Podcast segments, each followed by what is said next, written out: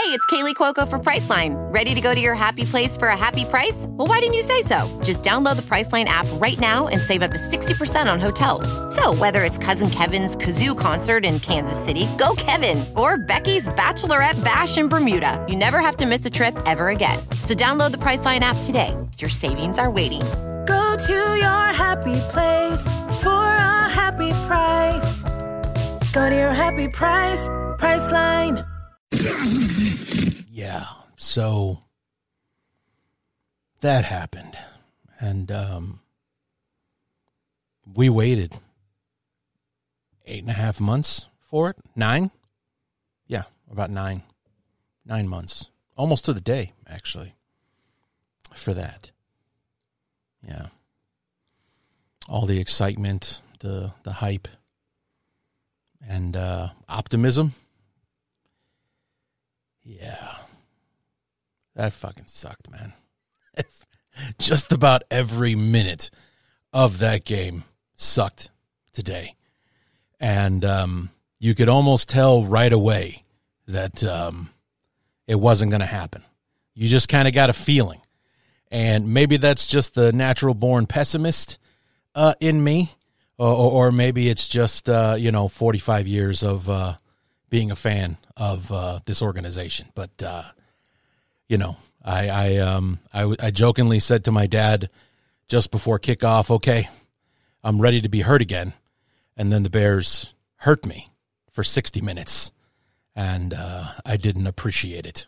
So uh, let's make our way through this debacle uh, as quickly and as uh, painlessly as as we possibly can because we, we all suffered through it. So I don't want to make you suffer through it a second time, but you signed up for this shit, so buckle up. This is the week one review episode of the Bears Talk Underground. So let's get to it.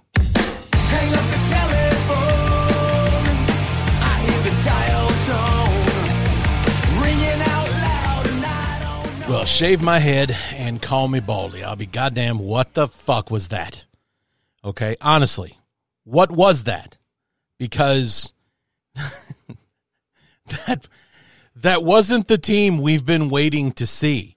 You'll hear me say this in the uh, I believe was the fourth quarter knee jerk reaction, but the anticipation of this season, the excitement, the hope, the optimism was like week 1 of 2019 all over again when we also started the season at home with the Packers and what was basically a national te- nationally televised game.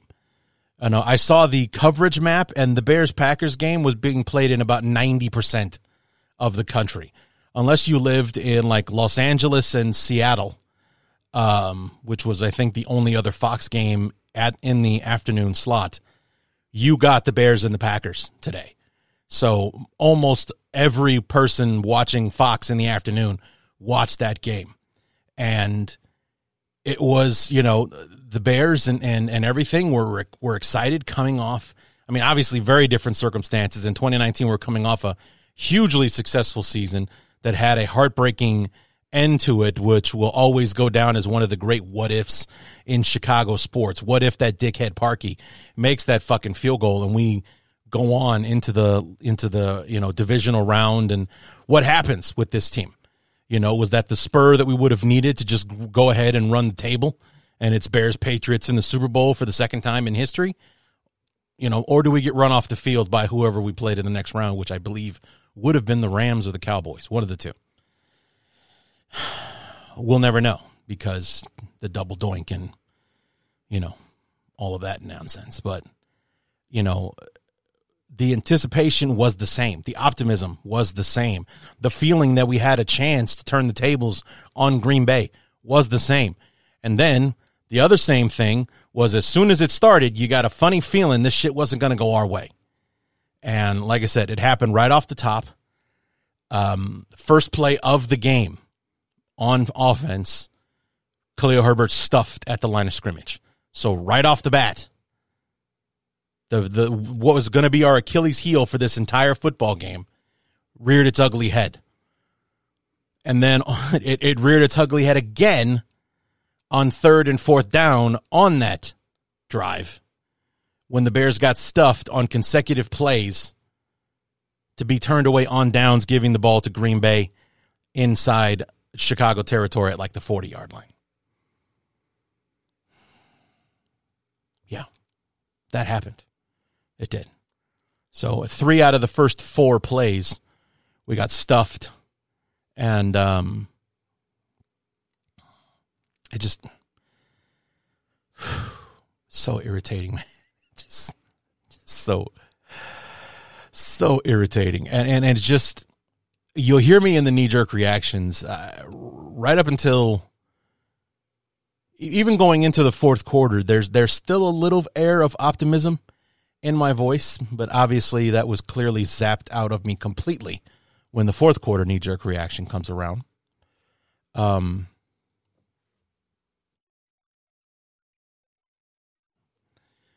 I managed not to pop my cork during the knee jerk reactions. Um, I don't know if that was because I was in the room with my with my family and my you know my dad and my stepmom and I I, I don't know I'm, I'm in my mid 40s I've never gained a sense of comfort in swearing in front of them I find it disrespectful so I don't do that and uh or if I was just holding it until I was here and I could let it all out because for anybody who saw the thumbnail, it's got an explicit tag on it, and you've heard me drop a few f bombs already. And uh, yeah, I, I just. And here's the other thing about this. Just like in 2019, it taints the rest of the season. Now, I'm not going to sit here and tell you that the season is over after one week. I'm not going to sit here and tell you that Jordan Love is the next Brett Favre or Aaron Rodgers, and this is because I'll I'll stay this I'll say this right now, and I say this in in full, with all due respect to Jordan Love and everything that he did today. Jordan Love does not scare me. He does not scare me. He was able to do what he did for another reason I will go deeply into as we go along here. Okay. But Jordan Love does not scare me. There isn't a goddamn thing about him that worries me, not the way that that Favre did, or God, even not even close to Aaron Rodgers. You know, it's like as a Bear fan, more times than not, you were terrified of Aaron Rodgers just because he always found a way. But nothing that Jordan Love did today has me, you know, afraid of what might happen week 18 when we face them in Lambeau at the end of the season. Which is the other thing that sucks is that we have to wait the entire season to see them again week 18. We don't get to see them again week seven, week 10, or, or something. We got wait, wait, we got to wait till the season's over to finally play them again. So that sucks beyond anything else. But I, you you just you just got a feeling, you know. Especially we turn the ball over, and then they drive it right back down, eleven plays, five and a half minutes. And of course, uh, Jordan Love hits uh, hits Romeo Doubs, who wasn't supposed to play or was looking like he wouldn't play because of a hamstring injury. He was running around just fine, as far as I was concerned. But uh, and he scored twice too, on top of it all. Somebody who wasn't expected to play scored two touchdowns on us today. Out fucking standing. So even though I basically just uh, given you the uh, knee jerk reaction, let's go ahead and listen to the uh, first quarter reaction and uh, try to try to make sense of how the game started. And, and like I said, you'll you'll still hear that little bit of uh, optimism in my voice because it's only seven to three. And after that first, you know, after that disaster of the first uh, on the first drive, we ended up driving in the the length of the field and and and getting a field goal. So it was only seven to three. We're only down four points, but it's it's the same old Bears. From the twenty into the twenty, we're world beaters. And but getting into the end zone has was the problem all year last year. And you know, we, we all chalked it up to a talent deficit because we didn't have the horses to get the job done. And um, that was supposed to be taken care of this offseason. Now, Ryan Poles will tell you, you know, you don't fill up all your holes in in one particular offseason, but he felt pretty good about where we were, as did the rest of us. And yet, the same problems kept occurring on offense and on defense. So um, let's go ahead and, and dive into this uh, knee jerk reaction. Knee jerk reaction. First quarter, Bears, Packers, and uh, boy, a lot happened. This first quarter took a while to, to get done, almost 40, 40 full minutes for the first quarter. The Bears' opening drive. I think we got screwed on the spot. I, I, I, we may have been short either way, but the spot they gave us was nowhere near where Fields actually was. The Bears got stuffed on third and fourth and one uh, to turn the ball over on downs to Green Bay. And then, of course, the Jordan Love era begins with a five and a half minute, 11 play touchdown drive where uh, um, Romeo Doubs, who was supposed to not play in the game with a hamstring injury, catches a touchdown pass in the back of the end zone to put the Packers up early 7 nothing. And then the second drive for the Bears was better in terms of production, but a disaster in, in the way of penalties. There were personal foul penalties in there, false starts on two plays in a row, because apparently the referees were watching the Thursday night game and were not going to let us get away with the tackle moving a second earlier, like the refs let the Chiefs get away with on just about every single play uh, on Thursday night. But the end result was a field goal from Santos, so it's 7 3, but this is not a trend that can continue. We got to get touchdowns, not field goals. And, uh, you know, the Bears shut down the, the Packers on that next drive. And, um, you know, so we have the we have the ball now. We're we're moving things along, and uh, hopefully the offense can put the ball in the end zone. We have yet to see the first Fields to DJ Moore uh, connection, so hopefully that's coming soon. But we're only down four at seven three as we enter the second quarter. So you know, not quite ready to hide the razor blades just yet. We're only down four. We did rebound from the disaster that was the first drive where we got turned over on downs and stuffed by, you know, two opportunities to get less than a yard and we were cut short. And and I do say we got a we got a bad spot on on the field's uh, sneak. But at the same time, he kind of got T Rex arms with the fucking ball when he was trying to do it. He didn't, you know, take the snap and then reach over the top of the pile to get the, you know, eight inches that we needed to get the first down.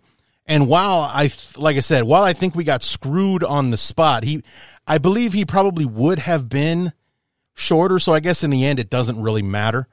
Uh, but it's just, there's no way that we were half a yard short, um, when we really didn't need half a yard to get a first down, uh, to begin with. It, it was, it was, it was a shit spot, uh, to begin with.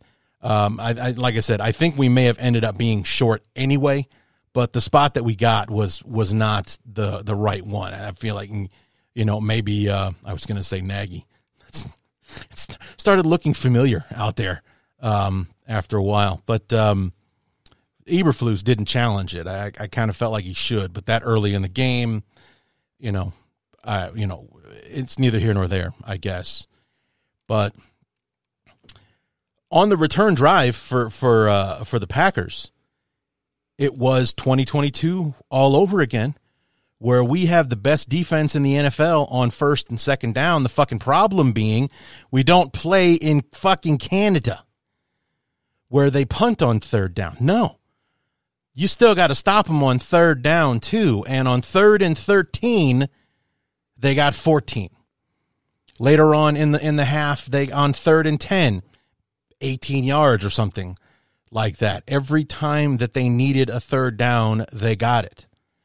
And that's what our, our problem was last year. It's like I I didn't bother getting excited about stuffing uh, you know Aaron Jones for a 3-yard loss on first or second down because what the real test was third down. And every time there was a test on third down, we failed and Green Bay passed. It, it's, you know, looking at the final stats, the Bears were 3 of 13 on third down. The Packers, nine of 16.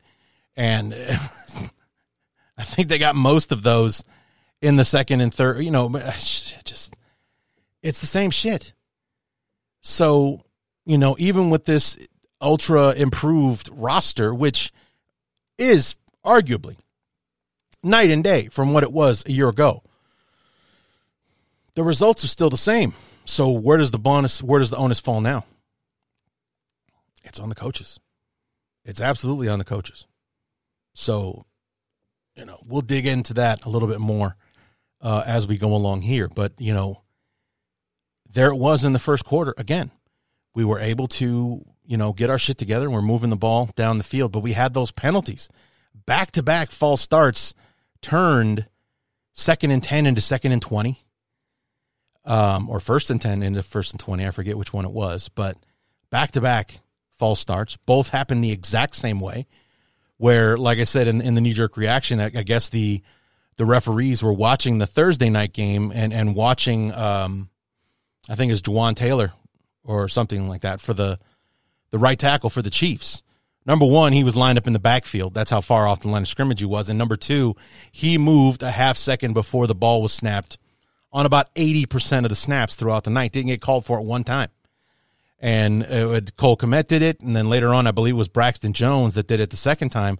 Both of them did the same thing, got called for it both times uh, on that drive, at least. So, yeah, the Bears look disorganized and sloppy on offense, which also comes back with a with another theme that we had in 2019, where Nagy didn't play like a single starter throughout the entire preseason and then you take the field against Green Bay in week one on 2019, Thursday night, in front of the whole world, kicking off the season, and it looked like you didn't play in the preseason. And that's what it looked like out there this past Sunday. Like uh, we needed more practice, practicing football in football practice. Interesting idea.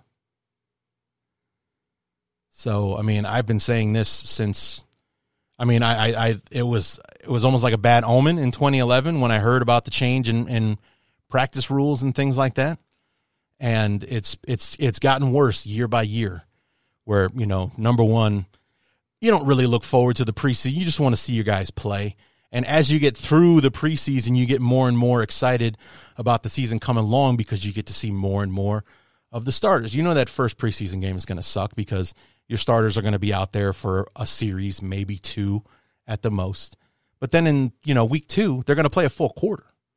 Awesome. So we get to see them for the first 15 minutes, maybe even get, you know, depending on how it goes, maybe two or three drives uh, in there. And then week 3, that was the one you were really excited about because the starters were going to play a half and then start the third quarter before you started bringing in the backups and the guys trying to make the team you almost get to see a full game. And the purpose of that was to have the team kind of go through what it's going to be like on an actual game day where you're you uh, you actually like game plan for the opponent you play the entire half and then you make adjustments for the second half and we looked like a football team that didn't do any of that shit during the preseason we looked like we were a step behind the entire football game especially in the second half, but I'm getting ahead of myself. In the second quarter, in the knee jerk reaction, you'll still hear uh, I'm not ready to jump off the ledge just yet. It's still a four point game. We're still in this thing. But again, another drive, another good drive results in another field goal because we can't close the deal in the red zone or the drive stalls when we're in field goal range, and Green Bay was able to punch it in for another field goal at the buzzer to make it a 10-6 ball game. And you just and they were starting the with the ball in to start the second half, which also kind of sent a small shiver down my spine with the way that the first half went. You kind of got a feeling that wouldn't take much for this thing to get away from us because with the way our offense was playing, if they went up 17 to 6 to start the second half, you might as well just pack it in and go home because the offense isn't going to be able to catch them. I got a, a, text from one of my uh, one of my more loyal listeners, Mr. McCubin, Eric, one of my one of my good friends, uh, sent me a message. Like it kind of feels like this, we're not going to be able to catch them no matter what we do uh, on offense, and he wasn't wrong.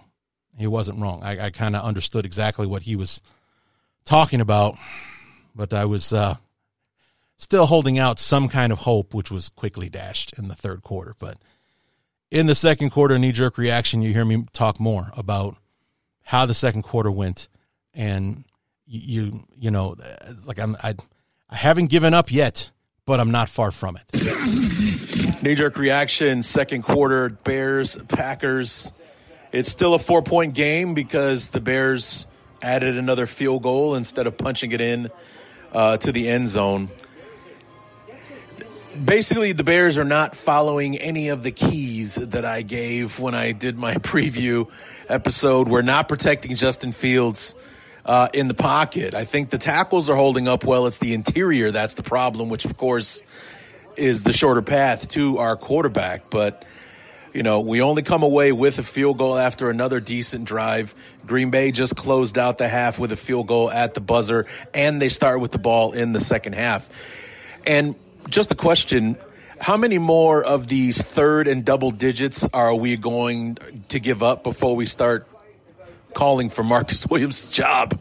Because, uh, you know, we, we it was it was understandable last year. We we had a talent deficit and everything, but we've greatly improved our football team, and it, it's become it's got to be a scheme issue. I know we're only one game into the season, but we watched it happen time after time after time last year, and now even with upgrades on the line, the linebackers, and in the secondary, third and 13, third and ten, and the Packers are converting like it's third and one.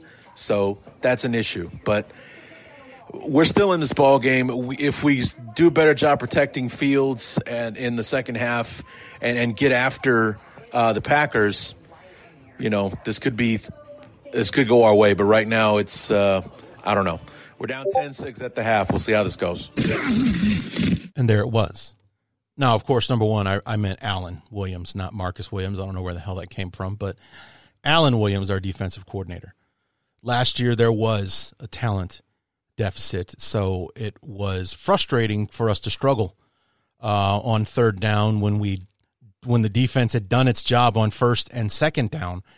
So and it's almost like he takes his foot off. Not so. I don't know if it's so much that he takes his foot off the gas. I guess it's more that he doesn't put his foot on the gas and go after them. Send a blitz. Now I know it's it's uh it's an old school like Tampa two type defense that we're running here, and and the point is to get home with four so that the back seven can do their job. I, I get that. But we weren't getting home with four.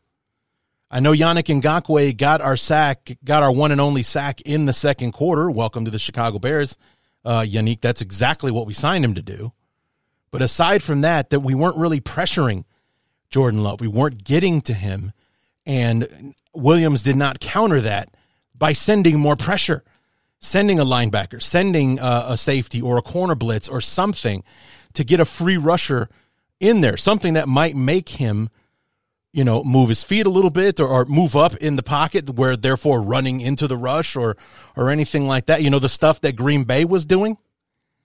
They and, and like I said, the, the interior line was was in, in my opinion the, the major problem uh, for the Bears. Braxton Jones struggled with penalties, but otherwise I think he did fine as did Darnell Wright. Didn't really hear any complaints about him um, on on Sunday, but you know the the issue seemed to be in the interior, which again, like I said, was the it's that the shortest path to our quarterback. It also made him it damn near impossible for him to step up in the pocket or to break free from the pocket and run uh, like he did so many times uh, last year, and you know it really severely hampered uh, the the offense. And again,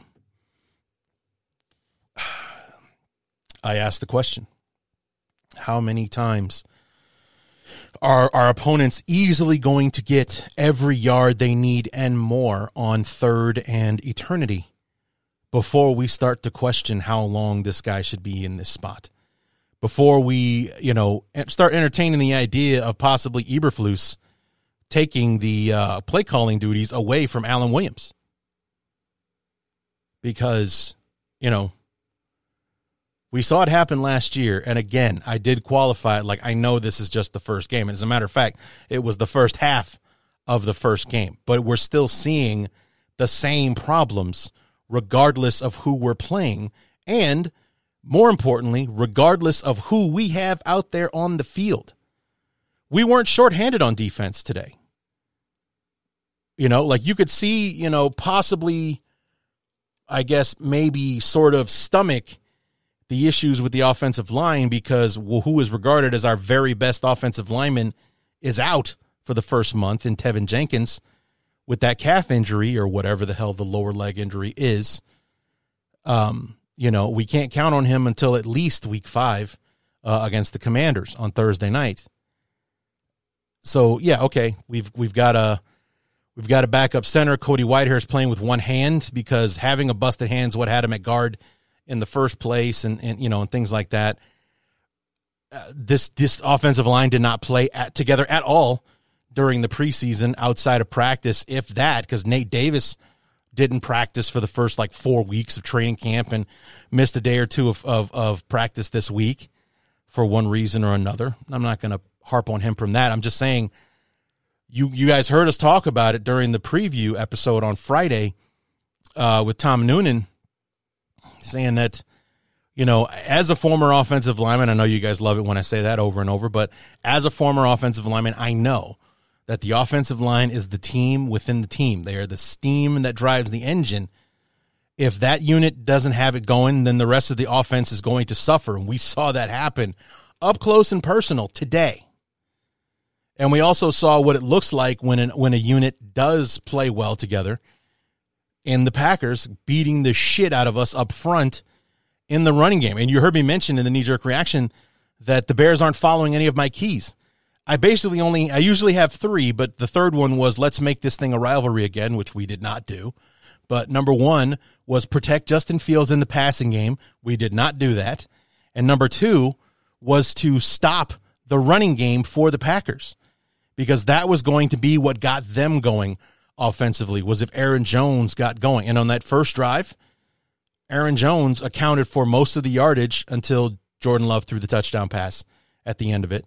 The offense stalled until the third quarter when Aaron Jones got back in there and in two drives scored two touchdowns, 104 yards uh, of offense and two touchdowns and all of a sudden what was 10-7 or 10 to 6 is now 24 to 6. And the, you know, the game just got away from us and it was over pretty much at that point. But we didn't follow any any of the three keys actually because 1 and 2 would have led to us number three, making it a rivalry again by winning a game, but instead we didn't protect Fields, we didn't slow down the run. Therefore, it's not a it's still not a rivalry. That's the title of this episode. Always rivals, still not a rivalry. Because a rivalry entails that it, it goes back and forth. It has only gone one way for the majority of the last 30 years. Going into 92, when Favre took over as quarterback, we had a huge lead in the all-time series. Now I think we're we're down like eight games, something like that.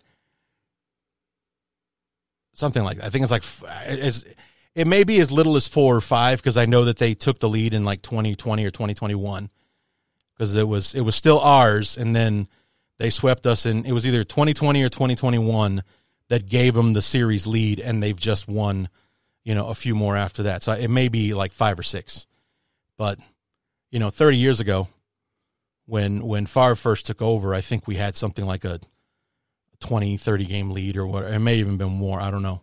But in all those years, the Packers have dominated the series, have tied it up, and and that's the other thing. It took them from 92 until maybe two or three years ago to tie the series before they finally uh, started, you know, took it over and, and are now leading the all time series. But that's the question. And it, and it, it's just like how how many more times are we going to piss it away on piss away the defense's good work on first and second down by making that irrelevant by giving up every yard they need and more on third down.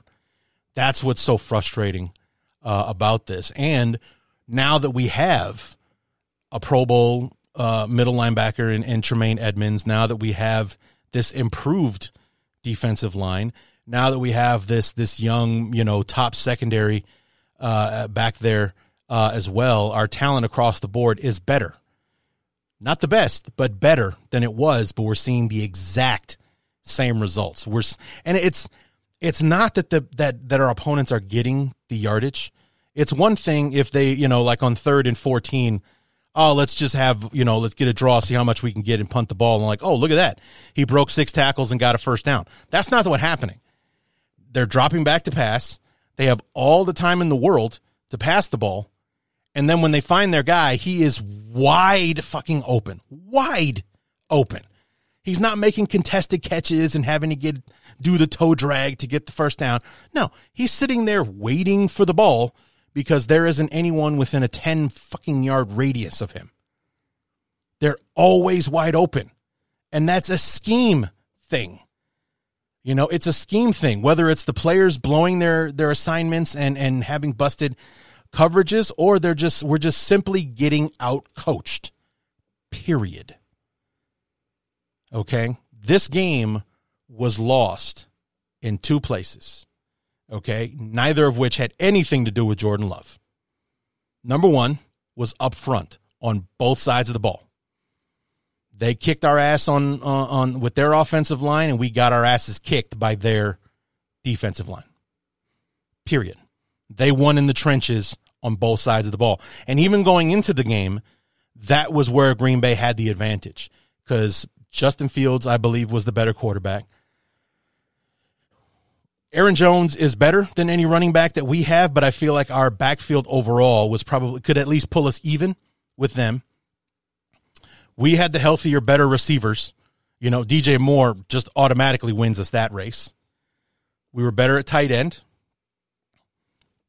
better in the secondary for the most part. But where we lose, as far as like, you know, check this, you know, this advantage Bears, this advantage Packers, we lose the advantage on the on the on the on the front lines.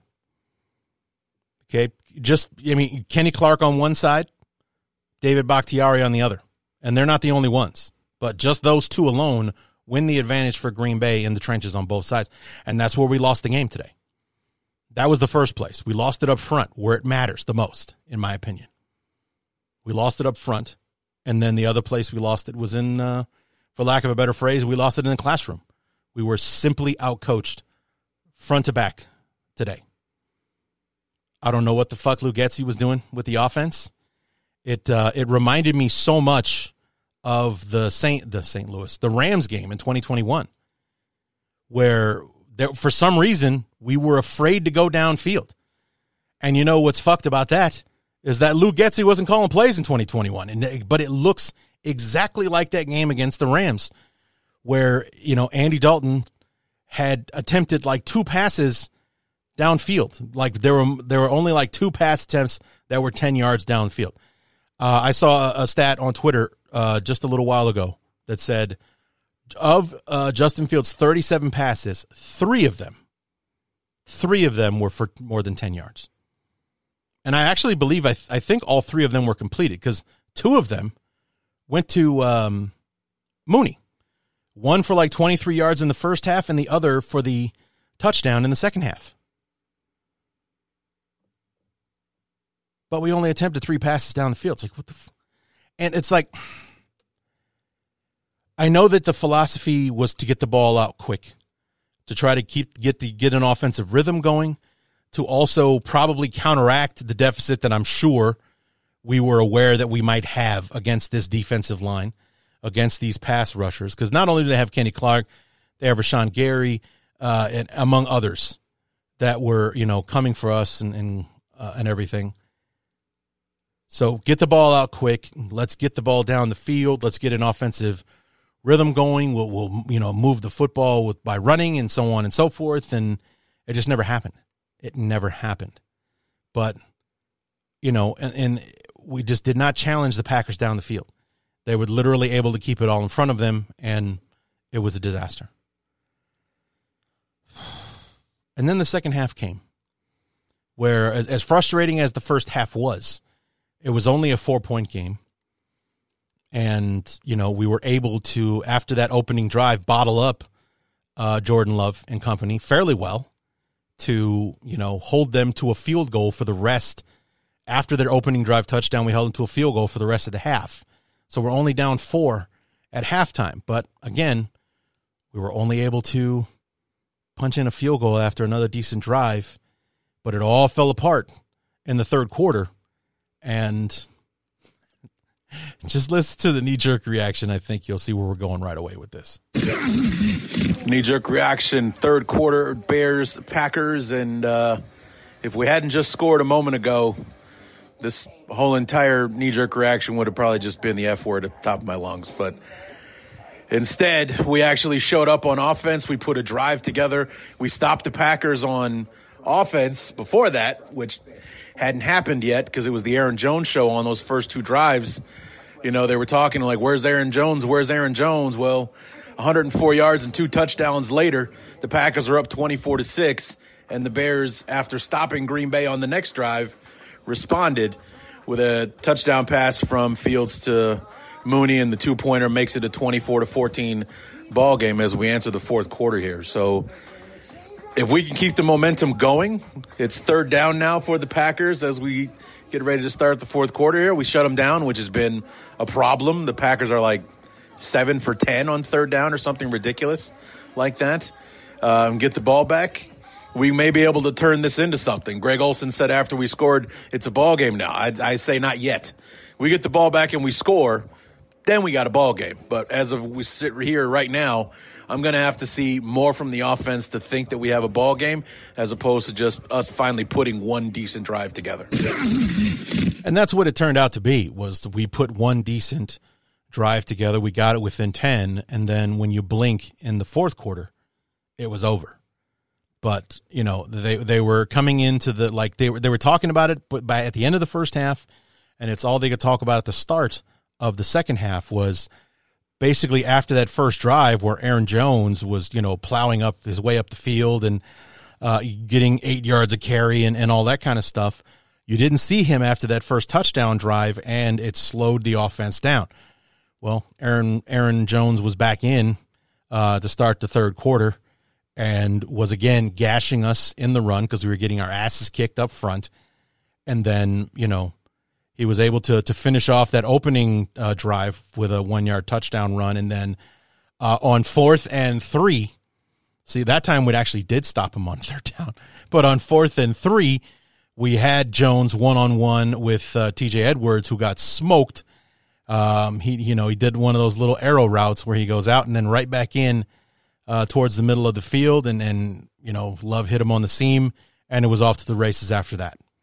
50 something yards uh, for, you know, just touchdown ball game. It was 24 to 6 at that point. And um, like I said, I'm I'm I'm I'm still still not ready to jump off the ledge just yet at the end of the third quarter, but you had a feeling that uh, you know, we were done at that point. 24 to 6. This doesn't look like a team that's just going to come roaring back uh, uh, in the and not after that second touchdown. It just didn't cuz yeah. Anyway, uh, son of a bitch, man. It fucking happened again, guys.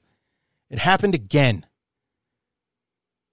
You know, it's like never mind that Aaron Rodgers was gone. I mean, that's something that we that we were optimistic about that because that, that at least meant we should have a better chance against them. The magician is gone. The, you know, the witch is dead, as I kept saying in the in the preview episode. But it looked the same, and it's because we got outcoached. They made second half adjustments. We did not. We did not. We still kept going after love with four guys, just trying to get home with four.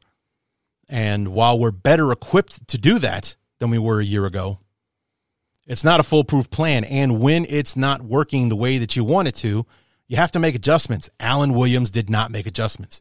He did not send, maybe only once or twice. I did see one where we kind of went all out. We still didn't get home, but we at least, at least sent six or seven guys on one play because I even saw once that Sanborn and Tremaine Edmunds, you know, went went into the into the pass rush. But you know, we didn't do it enough. We didn't mix it up. We didn't try to disguise things. We didn't try to go after Jordan Love. And the result was what it was. We failed.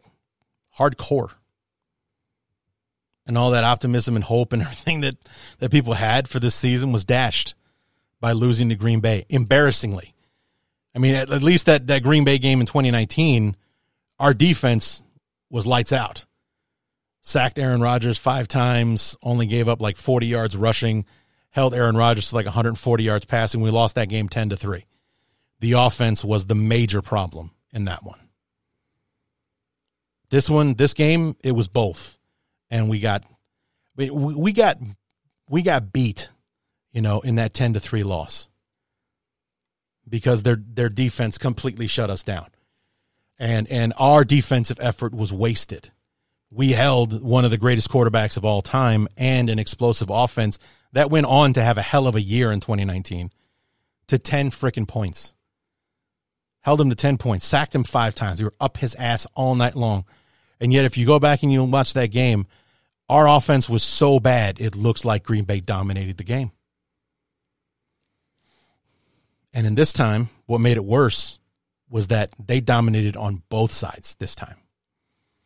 Their offensive line was able to, we, we got to the quarterback one time once. And I don't know how many pressures we got, but it couldn't have been many because Jordan Love wasn't affected too many times throughout the game. So that's what makes it so much worse. Was not only did they score more points and, and, and everything, I mean, we still managed to score 20, but they scored 38. And that game was over. It was 38 to 14 before, you know, we came roaring back with that last touchdown uh, at the end. So just frustrating. And like I said, this one was so much worse because we were dominated on both sides. The one in uh, in 2019 was frustrated because our our the effort from our still top flight defense was wasted because our offense couldn't score more than 10 points in that game. This one way worse because we didn't put we didn't put up much of a fight at all throughout the entire game. That's what was disheartening about the whole thing. So yeah. So we move on to the fourth quarter. And obviously, shit went sideways in the fourth quarter almost immediately. I think the drive that I was talking about that, like, hey, it's third down. If we can stop them and get the ball back, then we got a ball game. We make it a one score, even if we just kick a field goal and make it 24 to 17, it's a one score game. Now we got a ball game. 24 to 14 with the way this offense has struggled it's not a ball game yet. It's still a two score game with an offense that is having an impossible time trying to score points. Not a ball game yet. And it never became one because by the time we got into the end zone again, we were down 24 points and the game was over. Like people were leaving the stadium. We like we scored a touchdown to like 60 people at the end of the ball game. Nobody was watching at that point. So, but yeah, the fourth quarter was a disaster. It was another touchdown to go up 31 to 14 and then the pick 6 was the was the nail in the coffin and that was it. Knee jerk reaction fourth quarter Bears Packers and um, yeah, it was the beginning of the third quarter all over again because uh, after the Bears scored and uh, made it a 10 point game and uh, got the crowd back into it, we looked, you know, good on offense uh, for a change. Roschon Johnson running the ball well, you know, the offensive line doing some things. Uh, we let the Packers go right back down the field and score, and then the icing on top was Justin Fields' pick six to Quay Walker, uh, where after uh, you know making a pretty strong case for a bear up for Week One, Roschon Johnson decided to go for the highlight tackle and try to plow Quay Walker down as opposed to tackling him. And all he did was bounce off of Roschon Johnson and then turn, turn around and run it in for a touchdown, making it 38 to 14. And even though there was 12 and a half minutes left in the game, it was over at that point. We all knew that it was. The Bears add one more garbage touchdown uh, at the end of the ball game by Roschon Johnson for the 38 20 final score. And um, yeah, so glad that I waited eight and eight months for that. All the talk and, and the, the, the hype and everything. And it's, you guys, I've probably said this a thousand times up to this point in the show, and I'm going to say it again now, but um, it's it's it's only week one. This one sucks because we've been waiting for it for a long time, and because it was Green Bay. It's 2019 all over again. Now, hopefully, we don't have a repeat of 2019 where week one was an indication of things to come. it's just a bad week one matchup, and I'm sure I've spoken about where I thought the game was lost and uh, and or won by Green Bay and, and things like that. Um, but uh, yeah, this this was bad. That's why it sucks. And uh, hopefully next week in Tampa Bay we can figure out a way to bounce back and and turn this into a week one fluke performance because you, you've seen them all over the league uh, today. You know, Tampa Bay, speaking of which, beat Minnesota in Minnesota. Uh, and, and, and things like that. Uh, Seattle got beat pretty bad by the uh, by the by the Rams in Seattle uh, today. So that's just kind of a thing that's been uh, going on uh, today. Now, time will tell what these victories mean as they go along. Kind of like the Bears beating San Francisco week one last year. The Bears went two and fourteen the rest of the way. The 49ers uh, damn near ran to the, ran the table and went to the Super Bowl uh, last year. But so for all that it meant in week one, all it means is right now this this is still not a rivalry yet. We're we're we are and you know always will be rivals, but it's still not a rivalry because we haven't put an put an L in their column for four and a half seasons now. This is number nine in a row uh, for Green Bay uh, over us. So back to the drawing board for week two, and hopefully as the season goes along, we can laugh about what happened today as opposed to being so pissed off about it right now.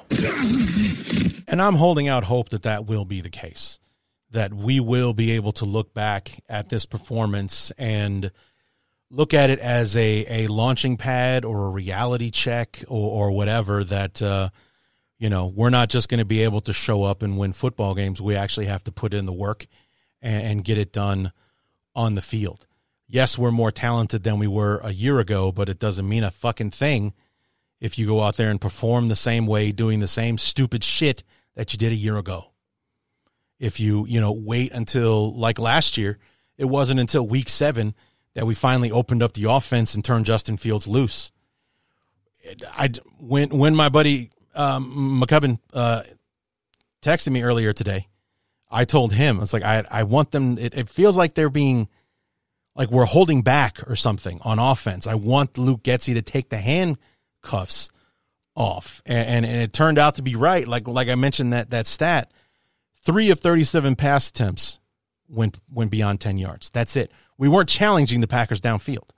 Now I know some of that had to do, like I mentioned before, with the pass rush and and Justin Fields not having the time that he would need to find guys downfield, but three out of thirty seven so yeah, it's just, and we got DJ Moore now. We have DJ Moore. It's not like last year where, uh, you know, for most of the season, Darnell Mooney was the only thing to write home about. It, you know, before Cole Kmet got things going and, and things like that. It's just, we have Darnell, we have, you know, Darnell Mooney isn't our number one guy anymore. We have a legit number one in DJ Moore. Two targets for 25 yards today. That's it for all of us waiting to see the Justin Fields, DJ Moore connection that we heard so much about in training camp and we saw glimpses of in the preseason. You figure when the season started, we would we turn those two loose. And every time Justin Fields went back for a pass, he's looking for DJ Moore. Nope. Didn't happen. Did not happen. Both those receptions came early in the second quarter, by the way. So, yeah. It happened on the touchdown drive. Both of them. I think it was like back to back, DJ Moore and then we scored the touchdown, and then that was it for DJ Moore. So again, I don't know if that was just us getting out coached and Green Bay's defensive coordinator able to scheme DJ Moore out of the game by making sure that he was bracketed by more than one body for the entire football game. Or if it was just, you know, the way Luke Getsy was calling plays, we're looking for Johnson or Foreman or Khalil Herbert or Blasingame coming out of the backfield rather than looking downfield to Mooney or Claypool and uh, and and more. And where the fuck was Chase Claypool today? Was he out there playing? The only time I heard about Chase Claypool was when he got called for that uh, uh, unnecessary rough or unsportsmanlike conduct, whatever the fuck it was, in the second quarter on on the first uh, field goal drive, where the offsetting penalties you know, Justin Fields got pushed out of bounds by uh, by uh, what was his name, Jaire Alexander. Lucas Patrick got all pissed off, and it turned into a shoving match on the sideline. Well, uh, 93, whoever that is for Green Bay, got flagged for unsportsmanlike conduct or unnecessary roughness, which is what that they kept calling uh, in there. And then, of course, uh, what's his name retaliated. Chase Claypool retaliates, canceling out the extra 15 we would have got from him. Aside from that, I didn't hear from Chase Claypool for the entire fucking football game. So, yeah, I don't know what we're doing here. I don't know what we do, what we're doing today. And like I get, the the optimism in the fourth quarter knee jerk reaction was that I'm hoping that as we get further away from this game, we can laugh about it, or there can be something to learn from it, where it's like, okay, we just spent 60 minutes doing, we just spent 60 minutes learning what not to do. It's like let's not get our asses kicked up front on both sides of the ball. Um, let's not uh, let's not do that. Uh, let's not ignore that we have DJ Moore, and uh, you know the miracle that it was and how we were able to get him. The fact that we didn't have to trade two first round picks and and all that kind of stuff to get him from Carolina. Carolina gave him to us for for one stinking pick. We got four picks and DJ Moore that was the brilliance of that trade. That we essentially got DJ Moore for free and we're not using him. We've been looking forward to this combination, hearing nothing about how they're terrorizing the defense in OTAs and in training camp. And then the season comes, they're finally on the field together. Two targets for 25 yards in the second quarter, and that was it. Yeah, that's not going to work. So we just we just have to be better and and and I hope, like I said, as we go along, we'll be able. Like, you remember when we got our dicks kicked into the fucking t- turf in Green Bay week one? Yeah, it's like we haven't seen those guys since. We actually look like a football team against Tampa, and God forbid we, you know, because like right now, week three against the Chiefs, we're gonna get fucking obliterated by the Chiefs. This team will get obliterated against the Chiefs in two weeks. Never mind what Tampa might do to us next week for, for all they did against Minnesota today. It's a scary prospect. And then week four, I think, is the Broncos. I want to say the Broncos are week four. I don't know. Oh, yeah. And then we got week five with the Commanders, who almost beat uh, Justin Fields into the ICU uh, when they hit him 78 times in that Thursday night game last year. They're coming back. So we got to shore up that offensive line. I don't know if uh, we just got to start, you know, sh- reshuffling the line to get our best five out there or whatever the fuck. We got to be way better than that uh, if we want to, you know, have any kind of success uh, on offense this year, and vice versa for the defense. I don't know what we got to do. Um, Alan Williams definitely got to shore up those scheme issues because, like I said, it's not so much that our opponents were able to get the yards that they need. It's just that every time they made it look so fucking easy. Third and 13, no problem. We'll hit a guy, you know, on that one. It's like, oh, he caught the ball at 12 yards and was easily able to dive forward to get the other two to get the first down. Oh, third and 10? Yeah, he'll be wide open in a space where there's no one within 10 yards uh, of him. There'll be a 10 mile radius between him and the next opponent. That's how wide open he'll be. Okay, and let's let's how about that play where Jordan Love fumbles the snap, gets a lucky bounce, it, it you know falls right into bounces right back up into his hands. He turns around, heaves the ball about 90 yards into the you know he hit the moon in the ass with the ball. And, Luke Musgrave is so wide open that he's actually standing there backpedaling, waiting for the ball to come down. That's how fucking wide open he was on that play. And if he if he didn't trip over his own feet, he he moonwalks into the end zone for a touchdown. Pathetic. Absolutely pathetic. So it's it's not so much that our opponents are able it's not that that like they're just giving more effort and getting those yards. It's that it is so fucking wide open to make it look so easy to get third and 10, third and 13, third and 8 and more. You know, those are supposed to be extremely difficult to convert. And the Bears uh, make it look so easy. And that's the frustrating part. And then we turn around on offense and we can't get third and one. We can't get third and three. We're putting ourselves, we're staying ahead of the sticks on third down. You want to be in third and less than five to be able to convert. That's that's how you keep your conversion percentage high. And instead, we make third and one look like third and 15, and our opponents make third and 15 look like third and one. It's that's that's definitely a scheme issue. We've improved the football team, but we still have the same problems. That goes on the coaches. And I hope that those are the things that the coaches were saying in the press conference, putting it on them. We did not put our team in the best possible position to succeed, and we will fix that. I'm hoping that's all I hear when I listen to these uh, when I listen to these uh, interviews tomorrow. So, anyway, that's that. Let's go ahead and wrap this up. Let's get it all shut down. This won't take long, I promise you. This week's uh, Bear Up, Bear Down.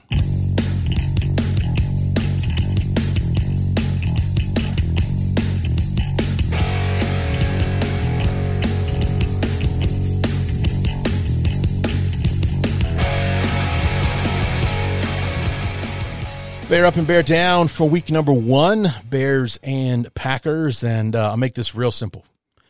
Bear up, nobody. Nobody gets a fucking beat. You lose 38 to 20, or it was basically 38 to 14.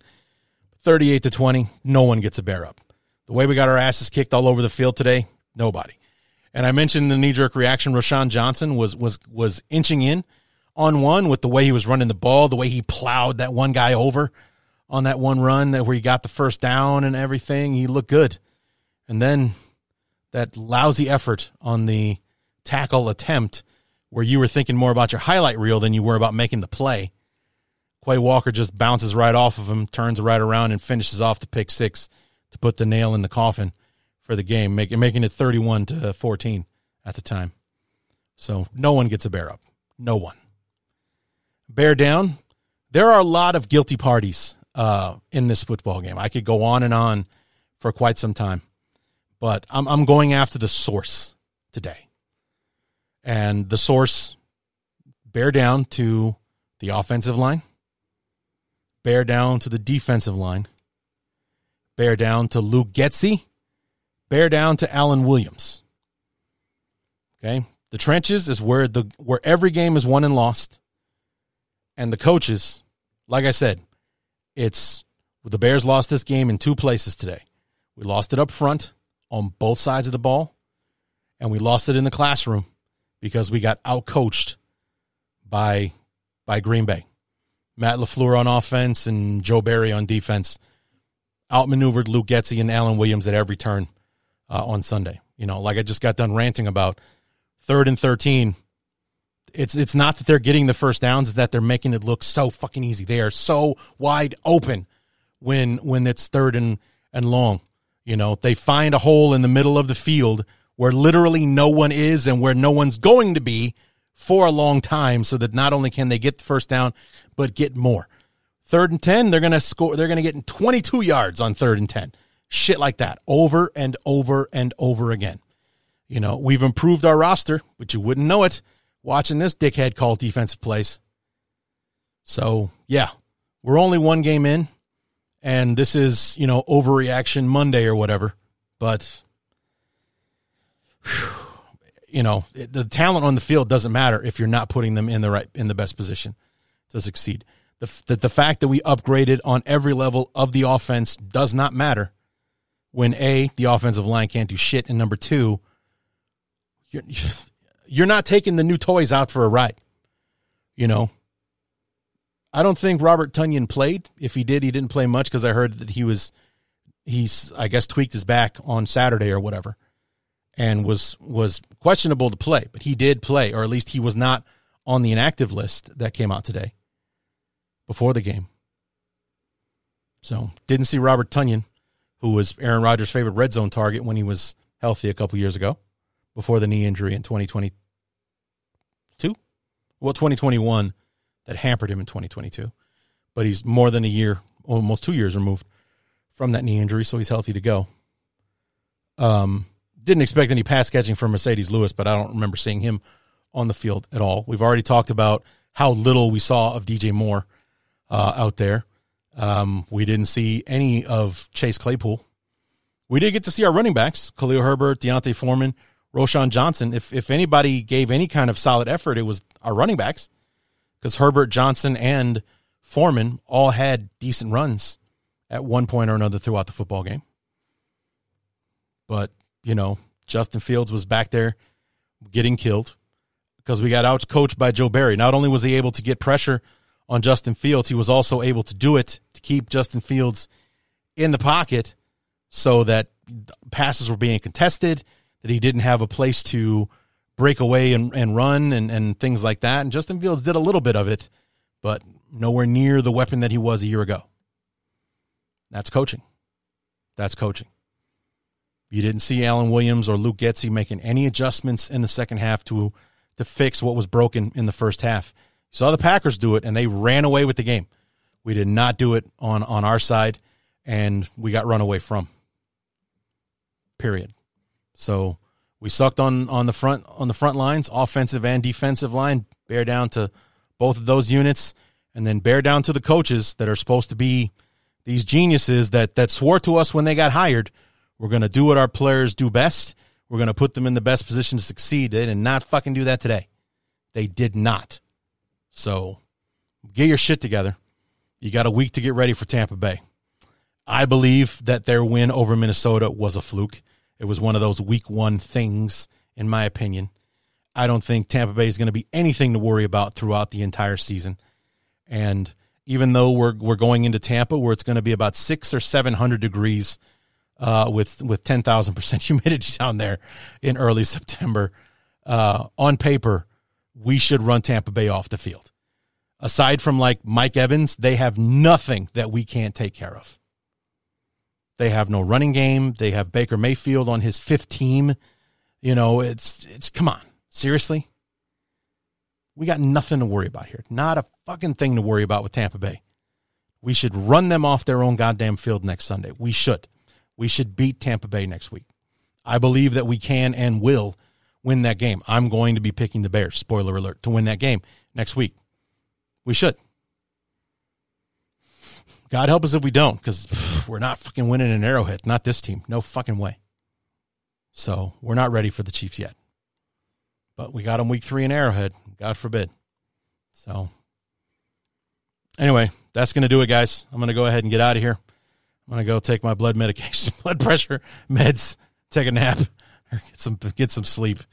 Uh, come on back tomorrow when we will do the the fourth phase, reviewing the rest of Week One. Uh, we'll talk a little bit more about the Bears and the Packers, and then we'll dive into our other pick six ball games before uh, before we're. I think actually the all out blitz will start the show. We'll go through all the other games and then finish with the pick six. So, and then we'll talk about uh, the the pick'em league. I can tell you, um, I believe the Cowboys are winning, so at least that's going my way. And I think I need the Bills to win tomorrow. But like out of like the last two games, I have 15 points available.